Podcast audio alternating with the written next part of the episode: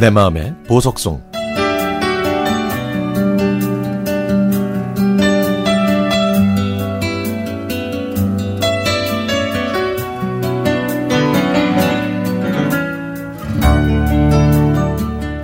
지금 생각해도 낯뜨거운 일입니다.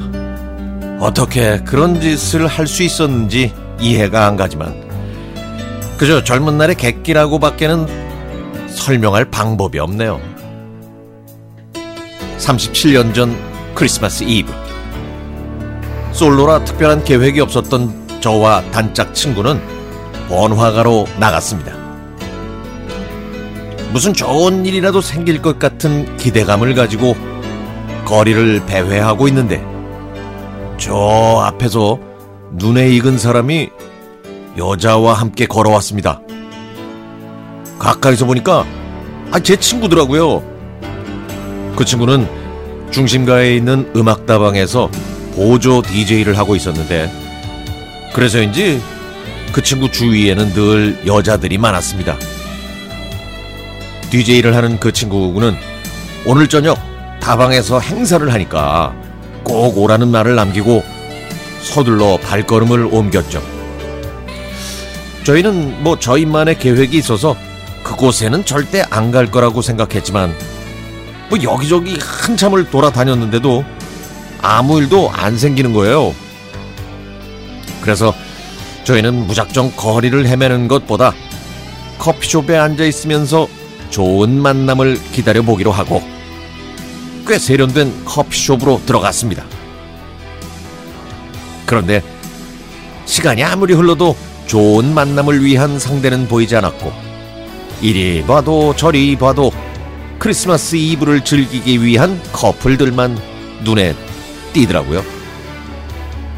슬슬 화가 난 저희 둘은 다시 밖으로 나갔지만 시간은 하염없이 흘렀고 그러자 아이고 올해도 우리는 크리스마스에 이렇게 우울하게 보내는 건가 라는 불길한 예감이 들었죠. 저희는 마지막으로 분위기를 한번 바꿔보기로 하고 아까 길에서 만난 DJ 친구가 얘기했던 크리스마스 특집 고객 장기자랑 행사에 가보자고 의견 일치를 봤습니다. 그때만 해도 음악다방 DJ의 인기는 정말 대단했었거든요. 연예인 못지 않았죠. 저희들은 숙기가 없어서 남들 앞에 잘 나서지 못하는 조용한 범생들이었지만 그날은 되는 일도 없었고 크리스마스 이브라는 특별한 시기 그리고 다방의 뜨거운 열기가 저희를 들뜨게 만들었습니다. 그래서 저희도 장기자랑에 나가기로 결정했죠. 제가 신청한 로라 브레니건의 글로리아에 맞춰 무대에 나가 아무 준비도 필요 없는 막춤을 선보였습니다. 저는 제 자신을 버리고 무아지경으로 광란의 춤사위를 펼쳤지만 그 와중에도 아, 내가 여기서 지금 뭐 하고 있는 거지? 이런 생각이 들더라고요. 음악이 끝나고 제 정신으로 돌아왔을 때는 부끄러워서 황급히 자리로 돌아왔고 참가자들한테 선물로 주는 담배 두 갑, 그리고 음료수를 받아 마시고는 재빨리 다방을 도망치듯 나왔죠. 밖에 차가운 공기가 뜨거웠던 열기를 식혀줘서 상쾌했지만 저희가 그토록 원했던 좋은 만남은 이루어지지도 않았습니다. 아니, 시도조차 해보지 못한 채 쓸쓸한 크리스마스 이브의 밤은 깊어만 갔고 저희 들은 쓸쓸히 각자의 집으로 향해야만 했습니다.